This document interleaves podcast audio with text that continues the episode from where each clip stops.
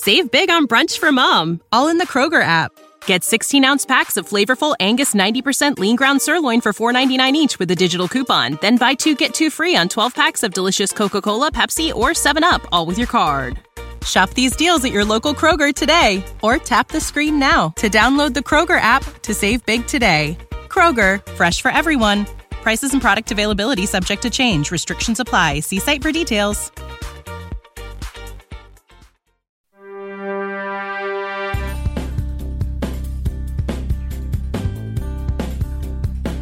Welcome to Tell Me a Story I Don't Know, a refreshing and captivating interview with top sports personalities and their connections to Chicago. They reveal some entertaining, memorable, and emotional stories, some you've never heard before. I'm George Hoffman, and please make sure you subscribe to Tell Me a Story I Don't Know on Apple Podcasts, Spotify, and wherever you get your podcast. Tell Me a Story I Don't Know is presented by Dynamic Manufacturing. Since 1955, Dynamic Manufacturing has a relentless commitment to quality and customer service when it comes to your automotive needs. They've been named General Motors Supplier of the Year 22 times, and whether it's remanufacturing, machining, electrification, motorsports, and much more, there's nothing Dynamic Manufacturing can't do.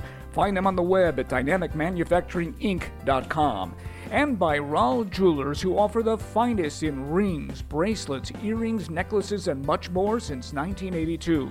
They specialize in custom design, so if you're looking for that right gift, especially during the holidays, head to Rahl Jewelers on Barrington Road in Hoffman Estates, and they're on the web at raljewelers.com. Tell Me a Story I Don't Know is also sponsored by the Paulina Market, purveyors of the finest meats. Look for them at paulinamarket.com and by Vienna Beef, makers of Chicago's hot dogs and a landmark institution since 1893. They're located at viennabeef.com. This week we feature our year end best of, an almost impossible task considering every guest was intriguing, revealing, in some cases vulnerable, in others enduring adversity and heartache, and in a number of cases some who were simply downright funny. Thus, 10 vignettes, beginning with John Paxson, the longtime member of the Chicago Bulls, who, in early 2020, decided it was time to leave his post as vice president and general manager of the team. A tough decision after some 35 years with the organization. Or was it? No, it, it, it wasn't tough at all, um, to be honest with you, uh, because I had been looking at things over a period of time. Um, and you know, the, to be candid, the perception of our organization was poor. And it, it just, we, we had gotten into to a point where everything had become negative from the outside in. And, and there were even things inside the organization that, that were, were not what it needed to be. You know, it's, it's not uncommon and it's not unlike a lot of things where sometimes a new voice, a new perspective is needed uh, for for a group to to change and to look at things differently. And I I felt that we had become somewhat complacent and comfortable as an organization. And uh, so, you know, as when I went and and kind of brought those things up, um, I believed them, and and I thought it was the right thing for us to do. Did Michael or Jerry try to talk you out of it? No, J- Jerry has always been, you know, he, he, he'd always say to me, you know, you're being hard on yourself, but that's the way it should be. And I think Michael saw it as an opportunity. And what I saw him do was, you know, he, he went out and really kind of researched how other organizations were set up and uh, looked at people around the league who had good reputations in the basketball community. And, um, and, and he started really diving into the the idea of change and um, criticism has never really bothered me the thing that bothered me was was the the perception of the, the chicago bulls. And I, I, didn't like the fact that we were written about poorly. Uh, honestly that our fan base wasn't enamored with you know w- what we were doing. Um, and that that that those are the kind of things that that really did bother me, and I, I felt it was it was the right time. I, I, I could not, I honestly couldn't couldn't handle the fact that that the Bulls were looked upon negatively and and knew that there needed to be change. Was it a relief for you to walk away? No, no, it wasn't really? a relief at all. You know, no, I, I think people can look at it that way, but no, um, I think you can look at it this way. Like a lot of people, when you invest a lot of time, a lot of energy, your kind of your heart and soul, you you want it to work out so badly, right? I mean, you you just do. And you know, I, I often got got a hard time from people when I would even dare to bring up the fact that that we had a really good thing going and Derek got hurt.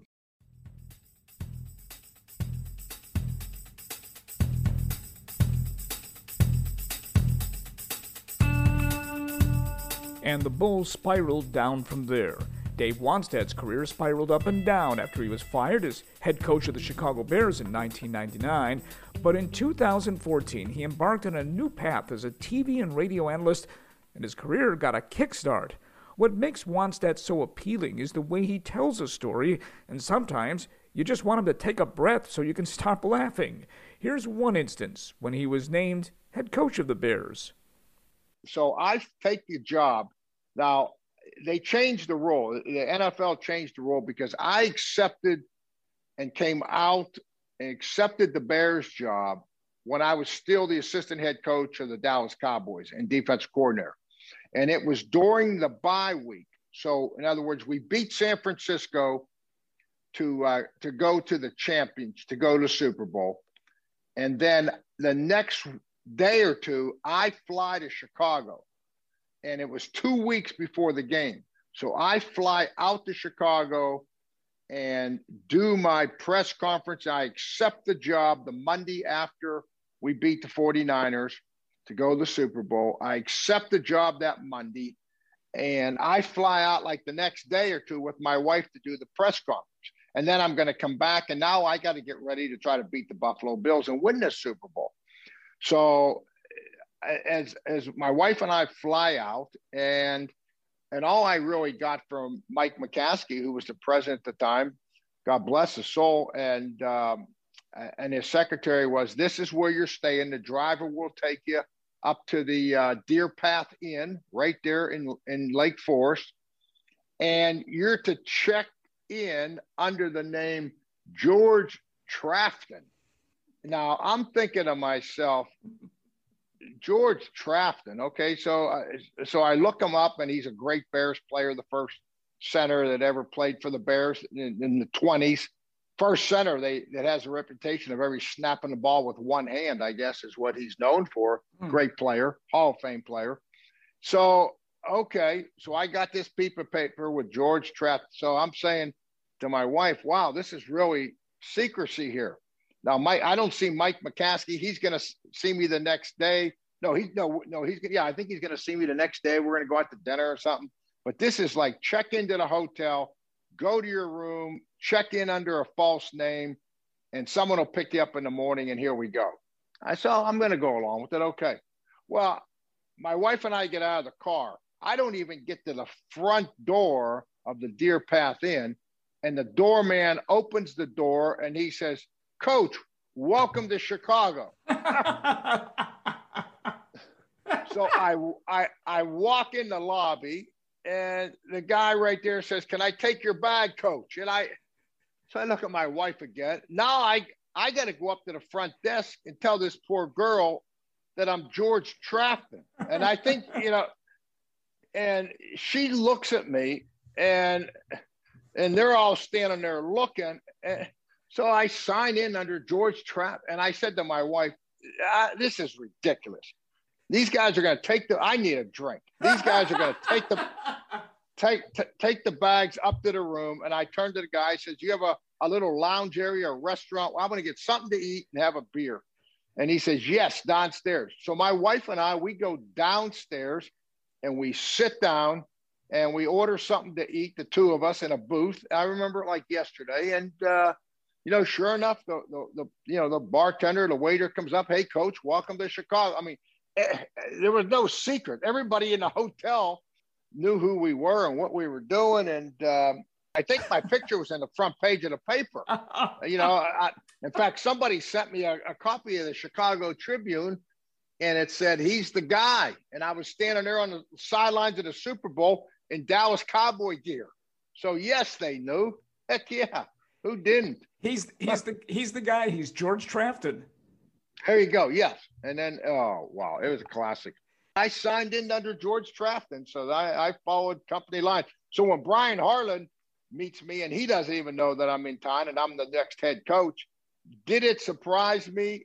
No. Now hearing the story that that you know everything that was going on, it, it didn't surprise me. I, I just kind of got a chuckle out of it. Oh wow, it was a classic. Who doesn't love jewelry? Who wouldn't love Rawl Jewelers? Family owned and operated for nearly 40 years, Rawl Jewelers offers the very best in fine jewelry and engagement rings, including mined and lab grown diamonds. And they utilize the latest technology and offer jewelry repair on the premises. Rawl Jewelers has a glittering array of rings, necklaces, earrings, bracelets, and watches, and offers custom designed jewelry on the premises. And if you have the most specific questions, Rawl Jewelers has four graduate gemologists on staff. With over 200 years of combined experience and expertise, it's no wonder Rawl Jewelers is one of the leading shops of its kind. This is where my wife and I got our wedding bands many years ago, and it's safe to say when you walk in as a customer, you're going to leave as a friend. Rawl Jewelers is located at 3001 Barrington Road in Hoffman Estates, right off I 90 West. Rawl Jewelers, when only the very best will do.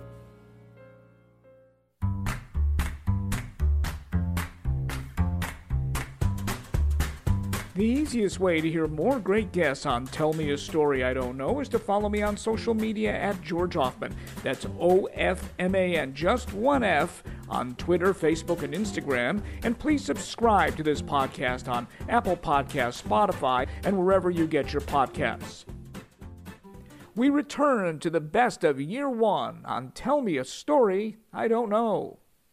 And now, a couple of stories about two famous or infamous sportscasters. Mark Giangreco spent nearly 39 years on Chicago television delivering very creative packages, though he and trouble met several times, the last of which got him fired by ABC Channel 7 in early 2021. Through the years, Giangreco put together some wild shows, but the ones that really stood out happened during the TV sports wars of the 80s and early 90s and involved a former Bears defensive stud, Steve McMichael. This interview was conducted before it was revealed McMichael was diagnosed with ALS. The primary battleground for sports back then were those Bears Sunday night shows. Channel 7 had Walter Payton and Jim McMahon. Uh, Channel 2 had Mike Ditka. And we at Channel 5 had Steve Mongo McMichael, who was the scariest, craziest guy I've ever met. But a lot of people don't realize he's also one of the smartest really introspective guys I've ever met. And, you know, part of that was an act, just like a pro wrestler. And, you know, after his career, he went into pro wrestling briefly. But those Sunday night shows were so outrageous. And, you know, I'll tell these stories now and, and people will, will just cringe. But back then, uh, he would bring props. He would think this thing out after every Bear game he'd go out and just get absolutely hammered and he'd stumble down to the studio with his entourage his wife his mother-in-law who had a filthier mouth than he did you know smoking butts and had a beer in her hand in the studio. And they'd bring all their friends. And you know mongo would call his wife's friends her kotex mafia. I remember that. and they would sit there as a studio audience. And mongo like i said had props. Now one night he brought in a giant, you know, uh, hypodermic needle, this prop mm-hmm. from some weird game show, you know, with the collapsible needle. And he said, you know, I've been hanging out with you pretty closely. I'm going to have to give you an AIDS test. and he stuck it in my neck, and it looked like he put the needle right through my neck. And ha, ha, ha. Oh, that was outrageous. That was crazy. Well, turns out the lead story on our newscast before Sports Sunday a woman died of AIDS contracting it from her dentist. Okay. So that was it. So they fired him. And the general manager, if we back up a few years, came to me and said, Hey, listen, why don't we hire Steve McMichael? He seems pretty crazy. And you can just control him. Well, I wasn't about to control him. I cut him loose. You know, I said, if you want the gorilla in the room, here you go. Mm-hmm. So we did all kinds of bits. He'd bring his little dog Peppy on the set with a spiked collar. He would bring other players on the set. Did he hit you with a pie or something once? He'd hit me in the face with a pie. He cut off my tie. he got me in a headlock and almost rendered me unconscious. He smacked my head on the set.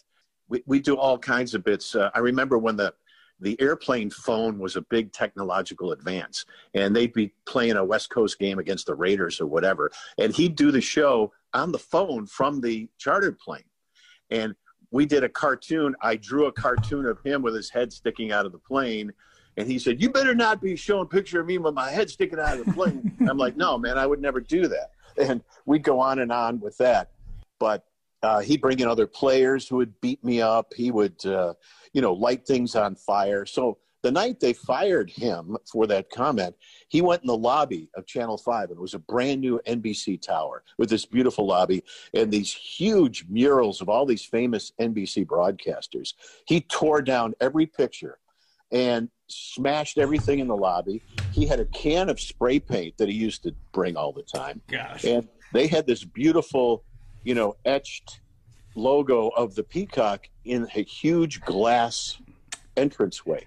He sprayed genitals on the peacock and then smashed the window.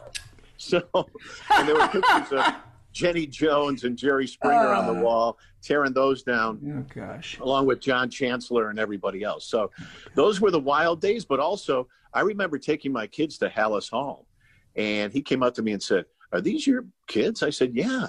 And he said, I didn't even know you were married. He takes my boys, who were probably eight and six at the time, and my youngest one was way too small to make the trip.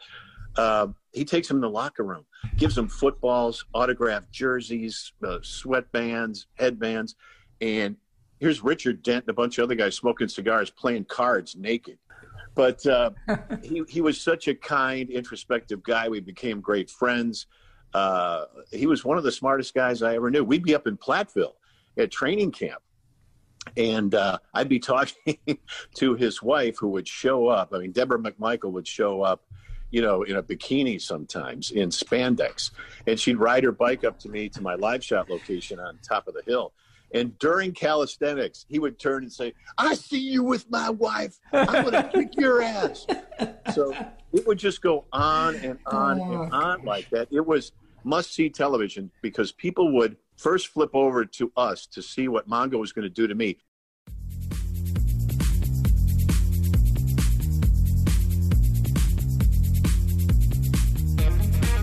Call the dismissal of Giangreco political correctness. The same could be said of Dan McNeil, the longtime Chicago sports talk show host who was sent packing in 2020 for a comment he made about an ESPN employee.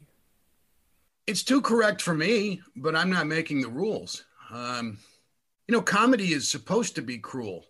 By definition, we historically have laughed at the expense of others. Hopefully, those of us who, who fire those salvos and make those jokes can take it when it's aimed at us. I'd like to think I can, and I have not so much initially, but as the years went on, I think I handled criticisms and even the harshest of criticisms better than most because I knew I was going to be one of those guys who was dealing it at a high a high rate of volume and at a high uh, high velocity. Um, it's an unfortunate thing that uh, that guys have to spend so much time thinking about what they know to be the available and funny home run punchline, but you can't tip it in anymore. You just got to let it watch. You got watch it bounce around on the rim. And by the time you make a decision to go for it, the ball's already in somebody else's hands. And that's an unfortunate way of having to do it. I read something recently Billy Crystal said about about comedy, and uh, you should search that. It's very, very on point, and um, it's sad because uh, everything has become so sanitized. And in the case of my tweet regarding Maria Taylor in September of last fall, it was about her fashion. It was not about the fact that she is a female reporter. It's not about the color of her skin, which is black. It was about the wardrobe she chose on Monday Night Football on ESPN, which was undeniably not what ESPN or other outlets had deployed in past years. It was unconventional at the least. I was guilty only of being old. I was not guilty of being a misogynist or a racist.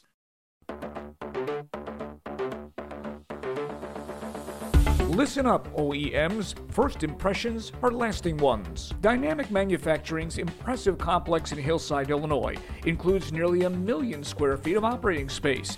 I had a chance to view some of it, and I was overwhelmed by the organization, technology, and dedicated workforce. Dynamic Manufacturing provides solutions for engineering, manufacturing, machining, and logistics, and they can re energize your electric and energy storage systems. They can machine any project, no matter the size. And when it comes to motorsports, they're your trusted partner for chasing podiums with their custom torque converters. Dynamic Manufacturing is your one stop for all your remanufacturing needs, and they can't wait to engineer a custom solution for getting maximum value from experienced parts. Dynamic Manufacturing where there's nothing they can't do.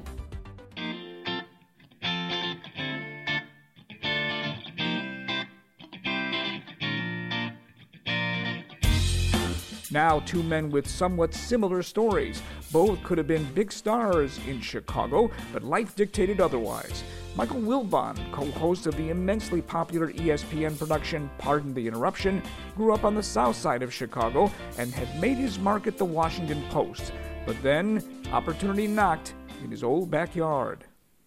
In 1997, I'm going to say, just about 1997, when the great Bob Verdi, columnist for the Chicago Tribune and probably my favorite columnist of sports columnist of my lifetime, um, Bob had decided he was going to semi-retire, do other things, but not write the daily column anymore.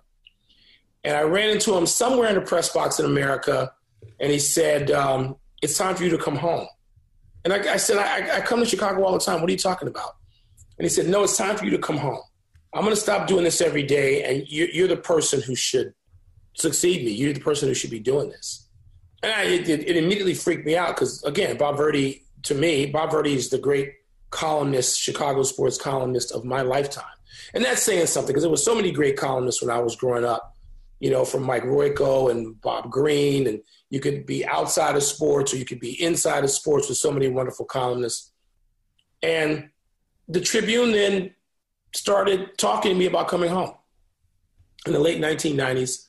Um, I was coming home a lot anyway, because let's face it, if you were a sports writer then and covering the NBA at all, you were there for a lot of Michael Jordan, Chicago Bulls oh, yeah. activities over the years, right? I've been there a lot.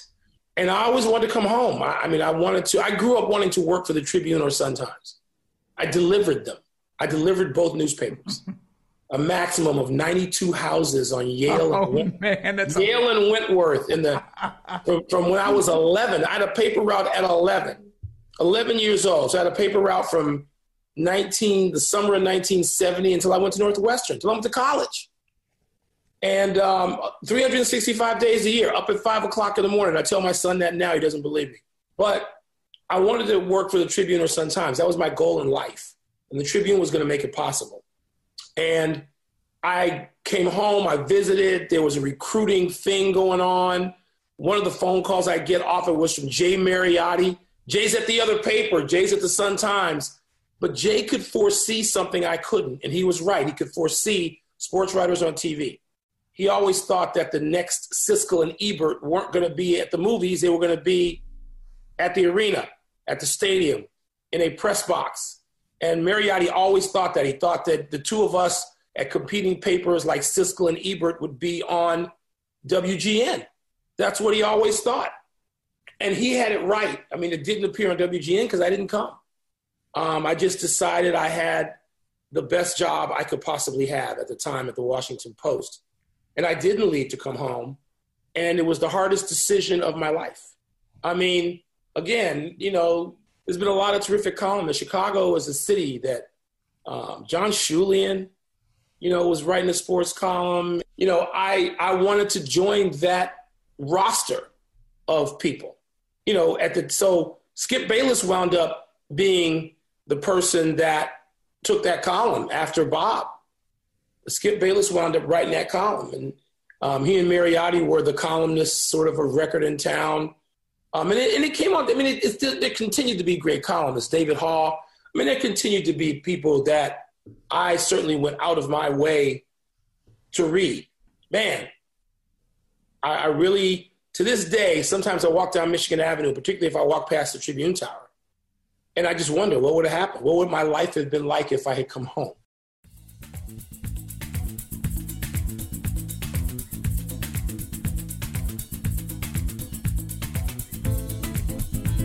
Before Wilbon arrived at ESPN, Keith Olbermann had already become a legend there, dispensing brilliant and creative sports shows with Dan Patrick. But opportunity knocked, and again, it was the Windy City. Well, how about I almost quit SportsCenter in 1996 to go become a drive time radio host in Chicago, Illinois? How about that? We'll start with that one. A fellow named Doug Stern, who was the who was the general manager of WMVP, um, and he, I believe he called my agent having said, you know, the guy we'd really like to have do our afternoon drive time here as we reconceptualize this radio station is somebody like Keith Olbermann. So why don't we start with Keith Olbermann and see if he's interested? He said, uh, we're starting with as this is the as the annual salary, and the figure he quoted George was twice what they were paying me to host SportsCenter every night. You're kidding. No, no, no. It didn't pay because they were, you know, they had it. There was a buyer's market. So once he said this, it was like, well, I've always heard great things about Chicago, and I've never, never been there. And at least I'll go out and see what's going to happen. So I get out and, and go on this trip. And first off, Doug Stern meets me at the airport, which made a good impression, and picks me up and takes me to the Drake and sets me up at the Drake Hotel, and we go out and we have some steaks, and he's talking about the radio station, and they they, they want a Don Imus kind of show, but instead of being you know politics and life, it would be sports and life, and they give me all sorts of latitude, and if if if I wanted to do a TV sportscast, a local one, I could do that too during the radio show and make a lot more money. So now we're talking about this might be this thing might have been worth four or five times uh, maybe more than that, what ESPN was te- was was uh, paying me, and my contract was coming up at the end of '97 anyway. And the more he took me around, and the more he assigned two people to take me around in particular, the more I liked Chicago, and the more this idea of doing a long three-hour drive time radio show every day that would lead into White Sox games uh, appealed to me. And we uh, he put these two crazy guys, Spike and Harry, uh, who you you you should identify them to your to your audience. I know who they are. well, you know who they are, but I don't know your audience does. But they they were they were like the primary hosts there, and these guys treated me like I was the Messiah. They were like, oh my God, you'll save us. We, won't be in last place anymore. And it was, and and and Spike said, and, and the, uh, just summarize these two guys. Harry is super hyper, and Spike is just sort of deadpan. And Spike went, so you're staying at the Drake? I said, yes. It's a great hotel. My sister's getting married at the Drake. I said, that's great. Saturday, you want to go? I said, what? He said, yeah, I'm inviting you to my sister's wedding Saturday. I was staying like the three or four days and then the weekend. And he said, "Yeah, we could just." Yeah. I said, "Well, I look kind of funny there with going to your sister's wedding when I've never met your sister." And he goes, "Well, uh, I, we can get you a date." said, so I went to his sister's wedding and met her, and had a date and met her. Everywhere I went, somebody was giving me something, a free meal, a beer, and I, they take me to Bulls practice. And and Dennis Rodman comes over and goes, "What are you doing here, man? You already have a job. What are you doing here?" You're, you're trying to get another job, aren't you? What are you doing? We're going to work for one of the stations here. And I went, Will you shut up? And it just went on and on and on. And the more we talked about how this was going to go, the more I liked it. It was like very challenging, very lucrative. I looked into buying condos. It's like, wait, the cost of living in Chicago is only like 5% bigger than the cost of living in Bristol, Connecticut. Are you kidding me? And finally, Friday night, we were going to go to dinner. The general manager, Stern, and I were going to dinner. And at five o'clock in the afternoon, I'm like, I'm going to tell them, let's try this. Let me see if I can get ESPN to let me go early. I think they probably will. Let's do it. And as I'm getting dressed for dinner, the phone rings, and he says, uh, "Change in plans." And I said, "What? What's that?" He goes, "Well, the owners of the station came back from the corporate meetings, and they've decided that being in 31st place." It'd be much easier and much cheaper if they simply took the station off the air rather than hired you for this enormous amount of oh money. Oh my so, goodness. So everybody that you're going to go to that celebratory dinner with tonight is fired, but they don't know that yet. And I'm leaving for San Francisco for my new job at 8:30 p.m. So I'm sorry about the sudden notice, but I really couldn't tell you the whole thing. Bye. So I'm already I'm already supposed to go to dinner and then meet uh, all the all these guys, Harry and Spike and every other host at that station. I'm supposed to meet them at. We are supposed to start at Stanley's was the name of the place, and I'm and I'm like, I know that all of these people have a death sentence that they don't. They think everything has gone well. They think I'm moving here. I'm leaving on a plane in you know right after Spike's sister's wedding. I wonder if they're canceling the wedding now too. Ever been to the Paulina Market? If not, what are you waiting for? It's been Chicago's premier market for the finest meats and much more since 1949. Their steaks are top of the line, but there's also chicken, fish, and those mouth-watering sausages. And you might spend hours just perusing their frozen food section, all made fresh. And now the expanded Paulina Market offers beer, wine, and sandwiches. It's become a one-stop shop, making your in-store experience well worth your time. And you can still order online. I've been been shopping here since 1984. Paulina Market is simply the best and conveniently located at 3501 North Lincoln Avenue in Chicago. Check them out on their impressive website at paulinamarket.com.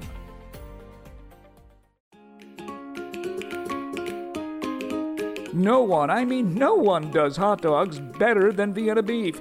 That's because they've been doing them since 1893. Imagine biting into a delicious all beef Vienna hot dog, dragged through the garden, which includes yellow mustard, onions, relish, tomatoes, sport peppers, pickles, and celery salt, and just try that on one of their Polish sausages.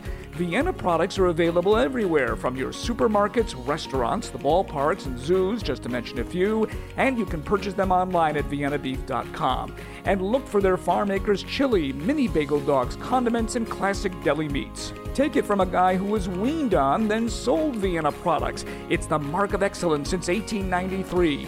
Find them at viennabeef.com.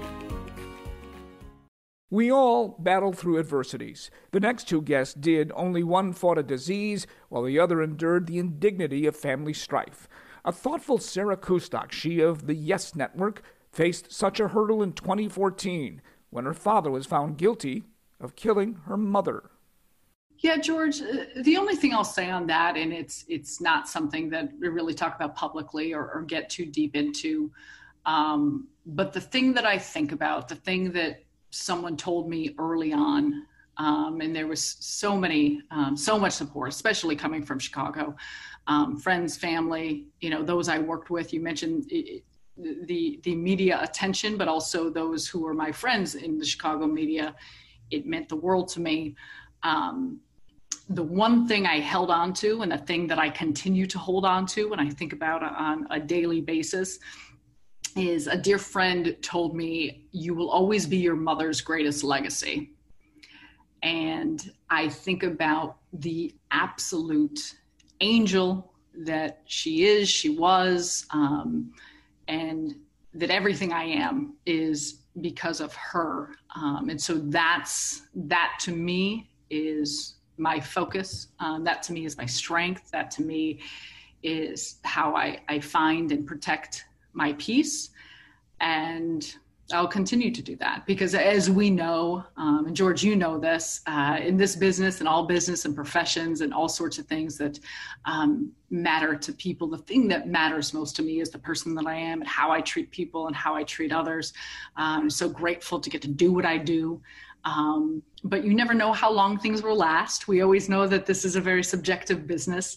Um, some people may love you and some people may not like you. Um, but the thing that matters to me at the end of the day, in the morning, all day, when you look in the mirror, um, you, what type of person are you? And if you could be good with that. And so I think um, at the core of me, uh, uh, that's um, that's what I try to focus on to really continue to maintain a strength and maintain a peace.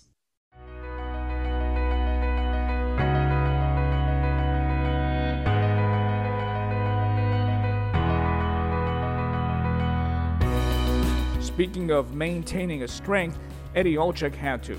The longtime analyst for the Chicago Blackhawks, NBC Sports, and now ESPN and Turner learned he had contracted a dreaded disease that took a happy go lucky guy into a dark place.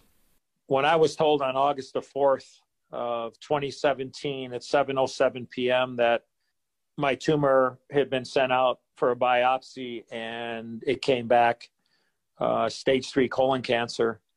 When I heard those words from Dr. Scott Strong at Northwestern Memorial Hospital, the first thing I thought of was, okay, well, how long do I have to live? And I was scared. Uh, as I said, I wasn't a tough guy ever. But when I went and met with Mary Mulcahy, my oncologist at Northwestern, we had a 48 minute meeting. I don't know how I remember it was 48 minutes uh, long, George, but we had a meeting, my wife, myself, and Dr. Mulcahy. And the only thing I remember in that conversation was, and I had the thousand yard stare sitting in his office thinking, I'm sick. I've been told I have cancer and I'm getting ready to start chemotherapy. I had a thousand yard stare going. I did not hear any of the conversation until Dr. Mulcahy said, Eddie, look at me. And I looked her in the eyes and she said to me, I am here to treat you. I am here to cure you, not treat you. Do you understand the difference? And I shook my head and I said, okay, so what you're telling me, Doc, is I'm going to go through six months of chemo. I'm going to trade in six months of hell for 50 more years. Is that what you're telling me? And she says, That is my hope, Eddie. And I said, Okay, where do I sign? And I started my treatments, George, on September 11th of 2017, my first treatments. I took two chemos, one at the hospital, and I took one at home for 48 hours. And if anybody, and we're all touched by this horrible disease, but if anybody knows anything about chemo, it has the ability to break you down. It brings you to your knees. Uh, I had terrible side effects from headaches to nosebleeds to neuropathy to blood clots to just going to the bathroom without having to go. Like I would just, I would just crap the floor. And I was thinking, how am I gonna, how am I gonna live like this now? But how in hell am I going to get through the next next six months of this and not even know what's on the other side? So I got the treatment too, and this is probably the most uh, impactful part of my whole journey. Is I had my second treatment, and it brought it broke me down. It, it brought me to my knees, and I just told my wife, "I'm done. I quit." And George, I had never quit at anything in my life. Uh, when people told me I would never make the NHL because I was uh, American kid from Chicago, and those in, and those type of players don't ever make it to the NHL. They told me I would never make it. They told me I would never play on the U.S. Olympic hockey team because I was trying out at 16 years of age. I had people tell me I could never become the first American board lead. I, I would never become the first born American lead analyst on national television in the U.S. to call hockey games. George, when I was down 200 bucks at the racetrack, well, I'll check that. If I was ever down $2,000 at the racetrack, I was not quitting. I was not going to bail. But the cancer and the chemo brought me to my knees, and I told my wife, I quit. I can't live like this. And I was scared. And my wife grabbed me, and she looked at me, George, and all Diana said is, You got to fight. You got to fight for me. You got to fight for our four kids and you got to fight for all the people that love you. God, everybody wants to know how's Eddie, so uh, hey, give us everybody an update. Well, we're uh, we're in a battle, and uh, we're going through our treatments right now, and uh, I'll have my third treatment on Monday. Uh, it's uh, I, the support that I've had, Pat, from you, from the Blackhawk organization, Rocky Wirtz, John McDonough, Jay Blunk, Dr. Michael Terry, who has spearheaded everything for me with all my treatments and all the great folks over at Northwestern Hospital, the support of my uh, my family, my friends, and uh, all the great Blackhawk fans and all the hockey fans out there, and the horse racing fans, uh, uh, and all the people that uh, have grabbed me and sent cards and texts and emails. And- we did a lot of crying. We had a moment that lasted 30 minutes. I cried for 35 of it. And I just I reset, George. I, I reset and I said, you know what? I'm just going to go day to day. I'm just going to go day to day, and whatever happens in six months, and we reassess, then I'll worry about that. But all I'm going to do is live day to day. And to tie it all in, when I was going through my cancer battle, George, I was very much at peace. Even though I was scared, even though I was worried, I didn't want to die, even though all of that, I was still very much at peace. Meaning, I've always let the most important people in my life know how I felt about them, whether it was my wife, my kids, my parents, my brothers, my closest friends. I've always had the ability, and I don't know where I learned it. I think it's a gift, is to express to somebody, hey, you know what? I just want to let you know how important and impactful you've been in my life. And if God forbid, if something ever happened, you need to tell me that you know how much you've meant to me. And I've always gotten the same response when I've done that. Ah, shut up, nothing's going to happen. You, you know, what do you, you know, don't talk like that or whatever. But, you know, I just always, I just always did that. I just always had the ability to express to people how lucky and blessed I've been and grateful to have them in my life. And George, that helped me get through.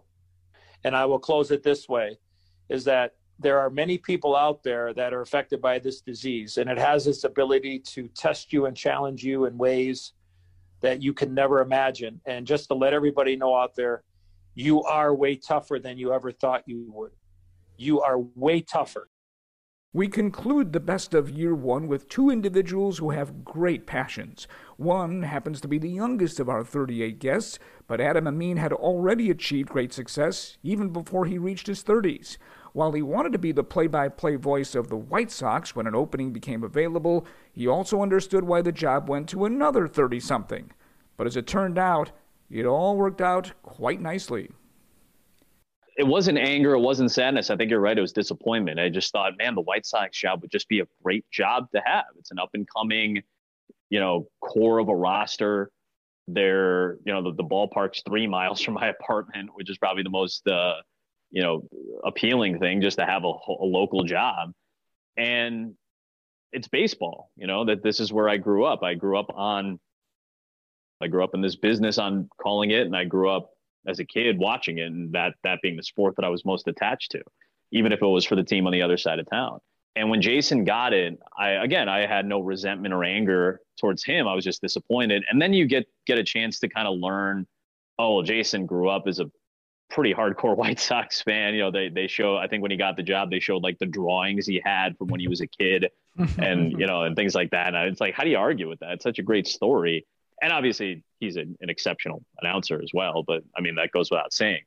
I, I just felt like, well, maybe he's the right guy for the job. And I think four years later, five years later, whatever it is, I think we all kind of watch games and listen to games and go, yeah, I think they made the right move. I think it was the right person. I think he was right for the job. The job was right for him.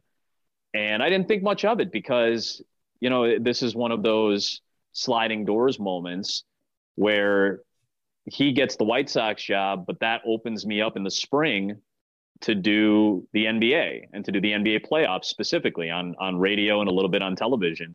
You know, both Jason and I were working at ESPN at that point, so we're both kind of on similar trajectories with maybe different parallels and this allowed me to kind of separate myself and and be you know be focused on that sport and get to do it at a really high level and because of that experience it got me an earlier opportunity with the bulls and i think having coming in with a lot of comfort on the on the nba itself and having a rapport with Stacey i think that led to you know maybe being one of the one of the candidates for the Bulls job. I, I don't doubt that. And it's very much a what could have been type of scenario. You know, it, we easily could have swapped jobs. And by the way, you know, I, I'm happy to fill in for Jason when he needs it. You know, for the White Sox, he just hasn't needed it very often, and he fills in on the Bulls when I'm when I'm on assignment for Fox.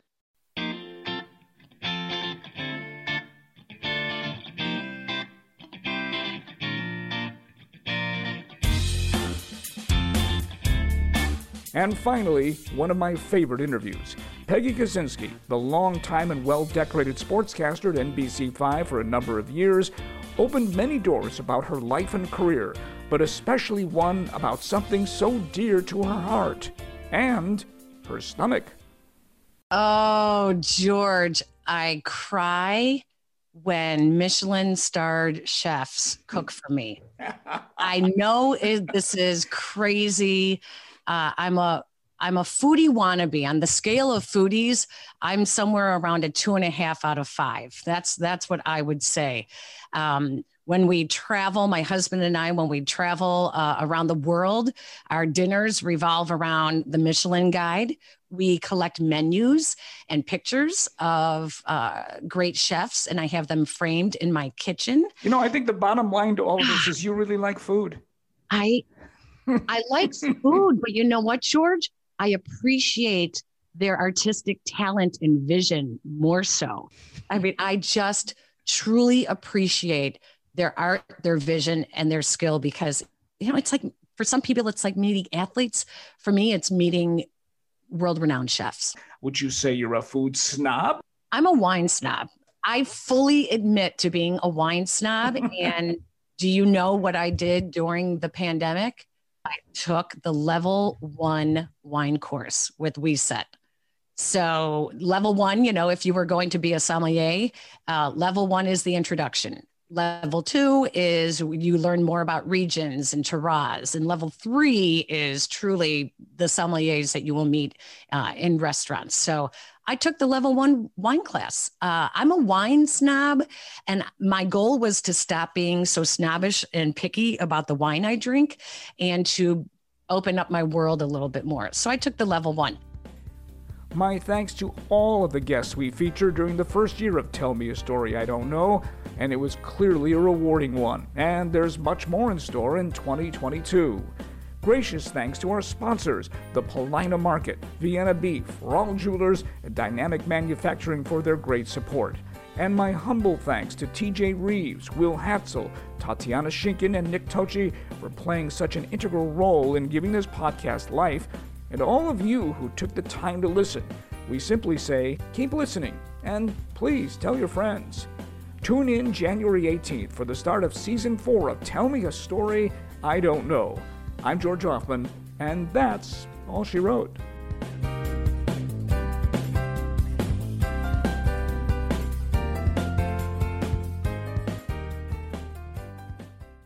The new SuperBeets Heart Chews Advanced is now supercharged with CoQ10. Support your healthy CoQ10 levels and blood pressure with two chews a day. Visit RadioBeets, B-E-E-T-S dot com and save 15% with promo code DEAL. Support for this podcast and the following message come from Corient Corient provides wealth management services centered around you. They focus on exceeding your expectations and simplifying your life. Corient has been helping high achievers just like you enjoy their lives more fully, preserve their wealth, and provide for the people, causes, and communities they care about. As one of the largest integrated fee only registered investment advisors in the U.S., Corient has deeply experienced teams in 23 strategic locations. Corient has extensive knowledge spanning the full spectrum of planning planning, investing, lending, and money management disciplines. Leverage Corient's exclusive network of experts to craft custom solutions designed to help you reach your financial goals, no matter how complex they may be. Real wealth requires real solutions. For more information, connect with a wealth advisor today at corient.com. That's C O R I E N T.com. Corient.com.